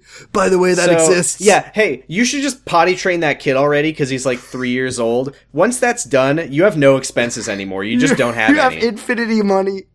You have so much money. You're so rich. Just fucking do whatever you want. So Ricky and Nora do crying, and Ricky says, I don't really want to marry Amy. And then Nora hugs him, and they both cry some more. You're so valid. I love you, and I hate Amy. And then she says, maybe I shouldn't stay for dinner. And then she leaves. And in this moment, I am thinking very calmly and rationally and calmly about how Ricky is currently going to school for a business degree when Leo is already offering him an office job at the meat company. He could just drop out of school and take that job. But what about his future? Someone think about Ricky. Yeah, his future that he wants to work at the meat company for Leo. His future! Like, the future that he wants is already being offered to him on a fucking silver platter, like Ben was eating Cheerios off of once, and I liked it. And it's the only thing that I have to smile about right now, and I'm actually smiling right now as I say this out loud. I'm so happy right now. He could just take that job from Leo. His dream would come true. That's the only thing that he wants in life is to, like, that's the only reason he's going to college. He would probably inherit the company from Leo because Ben has expressed that he doesn't want it. But then if he did that, he would have nothing to complain about. He needs to be in school so that Amy can be holding him back from following his dreams that he could just have at any moment. The only thing that makes Ricky happy is him looking good in comparison to his shitty wife who doesn't care. Anyway, I'm ready to move on from this scene if you are. So Nora comes home to George's house, and she's like, "Oh, I was gonna go to Jeff's, but I went to a meeting." Do they know that they're being evicted? They break it up, but do they care? No, it's fine because George has a successful business; he could always live there. Like neither of them is like looking for another place to live. No, Nora talks about looking for another place to live. No, I know, but not yet. Well, also George could always live in the furniture store because he also still owns that, and that is he could live in the restaurant, which is another long-time dream of mine. Okay, so George says Jack went back to his parents' house because he's great. How nice. Ken Fields, you've done it. One therapy session cured him. Yes, man. One therapy session. He brought her some steak. He's like, I brought you the steak, but it's not Boykovich meat. This means nothing, I promise. And then Nora says, hey, that's funny you say that because I have a pamphlet for you. And on the show... Like, as part of the episode, we're gonna witness George and Nora talking about his meat supplier for the restaurant. Don't worry about it, because Ricky already did it. Thanks, Ricky. Yeah, so George is like... Do you hear that tapping in the background? That's the show jerking off Ricky Underwood again. Yeah, so Ricky says, George says, I actually was already going to switch to Boykovich beef, because Ricky gave me a call earlier today, and he talked to me about prices and products while John was down for his nap. So Ricky was fucking complaining today about how fucking busy he was, and he took time out of his busy day to... He's like, oh, I just put my son down for his nap. Time to do marketing for the business that I work for literally no reason. He's such a fucking bootlicker. He's not a comrade. He's a shitty, horrible person. He works in the butcher shop making fucking gift baskets. Why is he, like, doing sales? Ricky, stock the olives and make one of the most important business dealings in the small town LA. Let's complete the monopoly for us. No extra pay for you, Boykovich. Or I should say his name is not Ricky Boykovich yet. It will be once Leo finishes adopting him. So Nora and George literally talk for a moment about how Ricky is so amazing. I fucking hate this show so much. Let me go. So Nora says, I don't want to do this anymore. Nora says, you know, George, I have a feeling, I don't know why, just for some weird reason, I have a feeling that someday soon Anne is going to ask us to move out. And I said, wow, was your first clue when she told you that she was evicting you? And George, then George says, no, she won't. George cranks his grogger at the mention of Anne, and he's like, I need to get new people in my life and not be afraid of my horrible ex-wife anymore. I was talking to you about this before the episode, but do you remember that episode early season one where, like, Anne made an entire pot of coffee, and then Amy was sitting there, and she, like, tells her that she's pregnant, and then, like, later in the episode, they had this really heartwarming conversation about, like, oh, you know, it's not so bad being a mom, whatever. It's really sweet, right? Mm-hmm. Now Anne is, like, hanging the sword of Damocles over the entire show. She's this horrible, like, nightmare person. You're gonna have to find another... You're gonna have to find another Seth! She took George's son from him for no reason! Well, to be fair, that was David. I know, but she's mad at him for trying to maintain his own son. She's so angry at him that she's going to evict George because he wanted to take care of the son he was taking care of his whole life. Yeah, so Nora says, I think Anne might evict us, and George can't hear her because he's furiously cranking his grog. So she says... The nicest people in season one, Amy and Anne, are now the villains of the piece. Yep. So Nora says, are you going to marry Kathleen? And he says, yes. And then Nora says, thank you for being a friend, and I'll find an apartment. I've decided for some reason right now. I never thought about it before, but now I'm thinking that I might find an apartment for myself. And then they hug, and it's nice, except that it's not. Nothing is nice when the main character, George Jergens, is on screen. No, I hate it. So Ethan talks to Kathy in her kitchen. Don is gone. Don is gone. Yeah. She's like, time for homework. And he's like, no way. He's being surprisingly supportive considering what a fucking blood-sucking freak he is. He's like, wait, before we start homework, Kathy, are you okay? I just wanted to check if you're okay with since all of that happened. And she's like, yeah, I don't like talking about the baby, but I feel so selfish and stupid. And he says, about what? And she says, I love you. And he says, I love you too. What do you feel selfish and stupid about? And she says, I love you. And he says, weigh what? And then she says, no, whey protein. And he says, how much should I weigh? And then she says, I love you as much as Jesus is my co-pilot. Haha. And then he says, Kathy. She says the reason that she feels selfish and stupid is because, she's got all this baggage and, it's selfish of her to want him to, put up with her baggage, I guess is the idea. And then, so she says she's afraid that he'll break up with her. And he says, Kathy, you fucking dumbass. You're stupid if you think that I'm going to break up with you. You fucking idiot. And then she says, aw, thank you. And then he says, I don't know what algebra is, but I know people. And I know that they fucking swapped out the Jesus is my co-pilot to have Ethan say, I don't know about math, but I know about people 2 weeks in a row.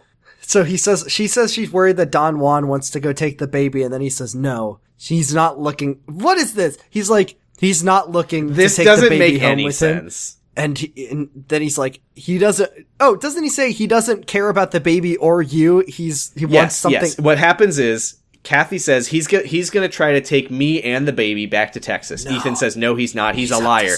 And then Kathy says, I don't think he's lying. And Ethan says, yeah, well, you didn't think he was lying either when he said he had foolproof birth control, Amy. And then.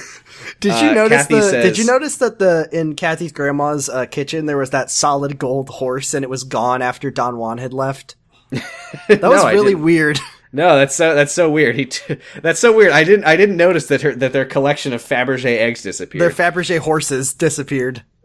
So Ethan says you know, I was surprised. You always made it sound like your ex was a nerd. And she's like, oh, he is a nerd. And Ethan says, no, he's not. He's strong and attractive. And I can tell that he thinks he's a real slick intellectual, which means that, you're wrong about him. And he thinks that he's slick. So he's not really here for the baby or for you. He's here for something else. And I'm just like, what are you talking about? We'll find out. What is he? We'll find out on the all-new episode of Secret Life of the American Teenager. What could it be? It's the Fabergé horse collection. He's here for their new French horse. It's the power horse. So Amy wakes up in New York and calls Ricky, and she's like, I can't sleep. I love that this show doesn't know what, like, time is, whatever. And then... What's the problem with time? I feel like that the times shouldn't be where they are, but it's okay. I mean, it's night. It's night for both of them, right? It's fine. Whatever. She says, like, something's bothering me, Ricky. And he's like, is it how much I hate you? I mean, whatever. No, never mind. And then she's like, it's that I don't want to lose you. And also I love my son, and I hope my son loves me. And I can't wait to be a couple and a family. Season 5 finale of the show. And, yeah, then Ricky makes man pain face and says nothing for 2 solid seconds. And then the scene ends. And then Ben gets a knock on his door, and we see for the first time in, like, 2 seasons a sex girl appear. They were a dying breed, but here's one, a real sex girl in the flesh. Yeah, so Ben is in his dorm that... I didn't do any college visits. Is I that don't a know. Thing that Maybe. You stay in I a think, dorm? I don't know. They do that sometimes. Okay, so Ben's in a dorm room, and it's like, full of teens who are getting a bit rowdy and having party. And so some sex girl knocks on his door, and then he says, I'm leaving to go stay in a hotel because it's too loud here. And she says, yeah, they're having a party, but I'm not really into it. And then Ben says, well, do you want to come share my suite with me? And then she makes face, and I didn't know what she was feeling, but it doesn't matter because that's the end of the scene. It will never come up again.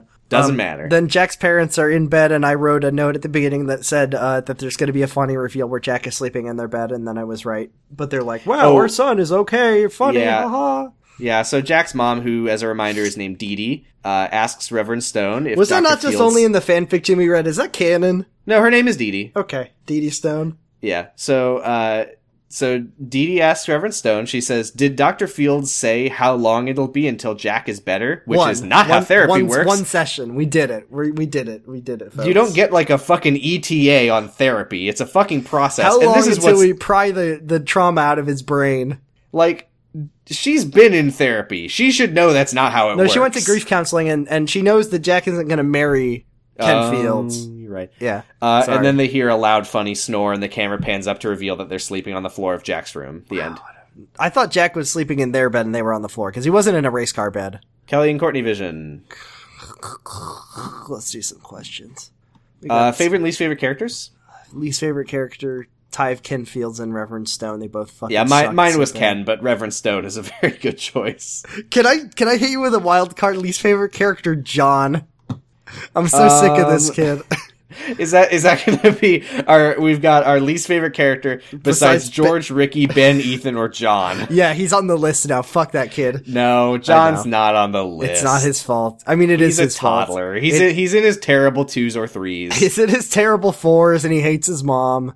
He's been alive since season 1, and it's season 5, and Amy's graduating from college, even though she got pregnant freshman year. Therefore, he's got to be at least like 3, but whatever. It doesn't matter anymore. Nothing matters. Who is your favorite character this week?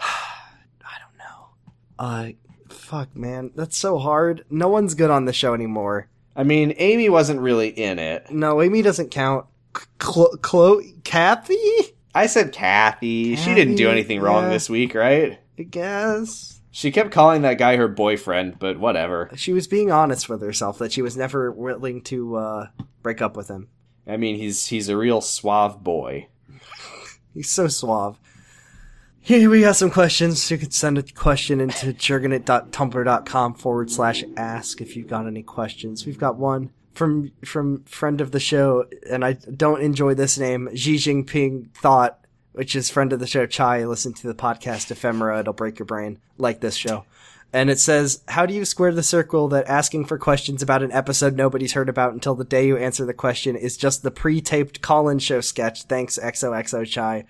I do like the pre-tapes call-in sketch. For what it's worth, we do live blog the episode. Usually, you will make a post that's like, we're going to record in a minute, send us questions about the following topics, but you just didn't do it. I didn't do it this week because man, who cares? Who cares about it? It's bad. It's a bad show. Okay. Just send us mental health questions from now on. Just be like, are you okay? Send us questions about literally whatever the fuck you want. Can you please send us questions about anything else that isn't this show? Ask for, like, anime recommendations or something. Or just, like, this is our self-care. I've been watching Haikyuu. That's good. Oh, this is it. This is it. Look, this is from friend of the show, Trash Squatch. Thank you so much. Ready? This says, and this is every question from now on has to be like this. I've decided if it's about the show, I'm not answering it. No, we'll answer it. That's our eternal quest. But do these. Something keeping me distracted from how fucking mad I am about this week's episode is how much I'm looking forward to growing native wildflowers in my garden this year. What's a hobby that keeps you guys distracted from Brenda's terrible vision? That's so nice. I love that. I'm really happy. That's great. To hear about your wildflowers. I've tried growing plants before, and it never works out for me. I haven't. What have you been up to lately that's been bringing you joy? What sparks joy in your life? I've mostly been a bitch nerd watching anime and playing video games. I've been getting back into Horizon Zero Dawn, which is extremely good. Lauren and I watched all of Season 1 of Haikyuu, which was incredibly good. I'm gonna go see F Plus Live. That's fun. This coming weekend. Been meaning to get around to one of those one day. I have been playing. I just picked up Monster Hunter World again today, so that's gonna be on my brain. Great game. For what's your weapon type of choice? Okay, my first go through, because I played a while and then I kind of restarted and started a new file like a year later. So I started out Glaive, because Glaive is the best. Instant Glaive is very fun. I love doing flips and stunts. Flips and stunts are fun, but I did get a little bored of it after a while. So I picked up Lance, and Lance owns. I love Lance. Really? I never got into Lance. I love Lance. Lance just seems so slow and no, because you get right up in you get right up in their grill, and you just stand right next to them and hammer at them. It rules. It's so fun. I also love the bow. The bow is super fun to use. Oh man, and bow's okay. I liked bow more when I realized that it doesn't just play like a bow. Because it has like combos and stuff. Oh, it's so fun. It's really cool that Monster Hunter made like ranged combat into like combo based, skill based stuff. I think it's really cool. I've fucking tried the like light bow gun. I don't fucking get that one. I've tried that once. It was a disaster. I've also been meaning to get into Gunlance again, because Gunlance is pretty fun too. Gunlance. Okay. The other thing here's what I'll tell you. Okay, because here's mine. Okay. And if anyone doesn't care, I don't care that you don't care. So just appreciate our joy right now, okay? Yeah. So I started with longsword, and for the record, we both, I assume, I don't know about you, but I assume that we both started playing Monster Hunter with Monster Hunter World. This is my first one. Yes. Okay. Yeah. So I started with the longsword, and what a fucking experience that was, because I was like, oh okay, I know how the longsword works. You attack with it, and then it starts glowing red, and then you can do one big attack, and it resets the meter. What I did not know was that when it starts glowing red, it's reached, like, level 2, and then you can do a thing to get it to go up to, like, level 3. Yes. So I was like, using the weapon at, like, 1/3 of its potential, and I was like, this is great! The one thing about Monster Hunter, and this is just a Monster Hunter podcast for a second, then I want to talk about my other thing that has been bringing me joy, is that it's a great game. It has Dark Souls disease, where it has a horrible job of explaining itself, and it has a really terrible UI, in my opinion. Oh yeah, that's the thing, is the only way to know how to actually use a weapon. You have to go and watch videos on the internet. You have to go on YouTube and watch how to do it. I'll tell you what, the people who put up those weapon tutorials, they rule. Like, they're great. They're super helpful resources. What is it? There's two that I can't remember their names, but it's like Nextman and Funny Hat Boy or something. There's Funny Hat Boy and Nextman, and they're both really good. The one I've been watching, I think it's called like Weapon Workshop or something like that. Anyways, okay. The other thing that's bringing me just unbelievable amounts of happiness to my life is the British television show Taskmaster, which is one of the funniest things I've seen in my life in a long time. I've seen a couple episodes of whichever season James Acaster was on. That's season 7.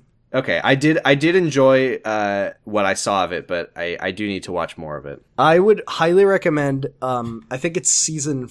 There's two really good seasons. There's season 4, I think it is, which has Catherine Ryan and a couple other... Doc Brown is on it. And there's one... I do enjoy Catherine Ryan. And then there's one season 5 with Bob Mortimer is just chef kiss. Bob Mortimer is a fucking freak. But... Dude, Bob Mortimer and Rod Gilbert on Taskmaster are like unhinged demons of chaos. Rod Gilbert is another fucking... What is wrong with that? If you've ever seen like Would I Lie to You with Rod Gilbert and thought this guy is just fucked up, you need to watch Taskmaster, because he's a good friend of the Taskmaster and basically made it his goal to like just make him as mad as he possibly could. I did see the quick change task. That which one was honestly one of my least favorite of the season. I did not like it very much. But yeah, that was the one where it was like, all right, your job is to do a quick change. And Rod Gilbert's was like, okay, I'm going to wear a bikini and then take it off very quickly. I don't think that's a quick change. No, they didn't agree either. But there was one task that was deliver a task to the host, Alex Horn, in the most spectacular way possible. And the way Rod Gilbert did it was he speared the letter through a javelin and threw it through a wall into the room where he was sitting in such a way that it stuck into the wall. And they took points off of it because of how unbelievably dangerous it was. Please watch Taskmaster. I would say seasons 1 through 3 are all for free on YouTube, but they did censor the swears, which makes it a little less funny. If you also want. Go on YouTube and just search Bob Mortimer, Would I Lie to You? Watch the compilation. It's the weirdest man alive. There's one task in season 5 where the task was to write a song about a stranger, and the stranger is just sitting in the room. Yes. And the first thing that Bob Mortimer said when he walked into the room is, "Do we strike you?" What the fuck is wrong with him? Okay, those are two things that I enjoy. Please watch Taskmaster. Do I kill him? The other question he asked was, "Do you ever steal something?" Okay, that's a fair question. Please watch Taskmaster. It's so good. I'll try to remember to check it out. Anyway, is that it? Are we done? I think we're done. Thanks for bearing through us talking about things we enjoy. Yeah, you can find us on Twitter at Jergenit, Jergenit.tumblr.com, Twitter.com/PosiStress is me, Twitter.com/Bradipusrex is Jordan. We have a Discord. You can chat with us about the episode, and you can watch me live blog it and get very, very mad. Patreon.com/Jergenit if you want to support the show. We are coming down to the end, but we're gonna do some season 6. Just because we finished the TV show does not mean that the podcast will be over. We'll stick around a little while longer. Yeah, so don't think that there's no reason to support us, because and then once God knows we need it. Once we're done releasing episodes, we'll just keep taking. I'm just kidding. No. Just a joke. No. Haha, just for laughs. $1 gets you access to all of our bonus content, our Secret Diary of Ashley Jergens readings, our episode audio commentaries, our Circle Jerg episodes, our, did I say fan fiction readings? I don't think I did yet. Our Grant High School Exchange Program episodes, where we watch different high school teen movies and we talk about them, and it's fun. I'll be busy this weekend, but I think I should be good to watch Beastly after that. Let's do Beastly next weekend. Let's commit. Good. Hell yeah, we're committing. $5 gets you a shout out in the podcast, and you can send in a message that we'll read in Ben voice, ASMR optional. Nobody's been doing that, which is fine. It's fine. Yeah, that's fine. You don't have to. It's your money. It's your money. I don't know. $10 gets you all that shit, plus a super special Discord role that lets you listen to the podcast while you record live. Shout out to our $10 and $5 subscribers. Who are Valerie they? W, Destryhawk, HK, Dr. B, Danny, and Alexander Grass Dragon Corbett. Were you saying something? I said, who are they? And then you interrupted me with the thing I wanted to know. That's none of your fucking business. I'm so sorry. This is my Patreon. This is my show. I'm sorry. Ricky, I'm sorry. I'm a terrible wife. Anyway, you can find all of our episodes at secretlifepod.com. You can listen to the podcast. You can review us on iTunes. You can review us on your ass. You can review us in real life if you ever meet us. Tell us how we're doing. Yeah. 5 stars. Yeah, give us a piece of your mind. Like, comment, and subscribe. We are hosted on noisepace.xyz, the home of podcasts such as Henry Kissinger's Pokemon Going to Die, which is back from its long break, and I was on the new episode, fun fact. Hooray! Giants confirmed. I just caught up on there. They did John Henry, and I listened to John Henry, and the episode on John Henry, and that's an album. It's a good album. John Henry by They Might Be Giants, for the record. No, the Disney short. Oh, I'm sorry. Podcasting is Forbidden in the Cloud Recesses. Love that one. The newest episode title of which is The Public Universal Asshole, which is fun to look at. It's a good one. I think I'm going to be on that one again in a couple months for a very special chapter. Radish. Radish. Pitch, tuning fork. That's not what the podcast's called. I almost said pitchfork. That's not right. It's tuning fork. It is tuning fork. And Wonder Years. Mother. Whoa. I meant to say more and others, but I instead said and mother.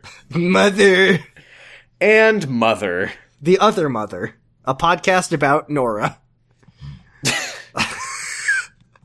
And as always, even though she wasn't here for this episode, thanks, Brenda. And thanks, Brenda, for not being on this episode. Thanks, Brenda, and thank you, Sister. She was in France buying a golden horse to replace the one that Don stole. She's burning this show to the ground and is just gonna collect on the insurance after it's gone. Yeah, they're gonna drop a piano on her in the finale. Bye, see you next week. Thanks, Brenda. Bye. I'm gonna end the recording now. Me too. Okay. Brenda Vision. American Teenager is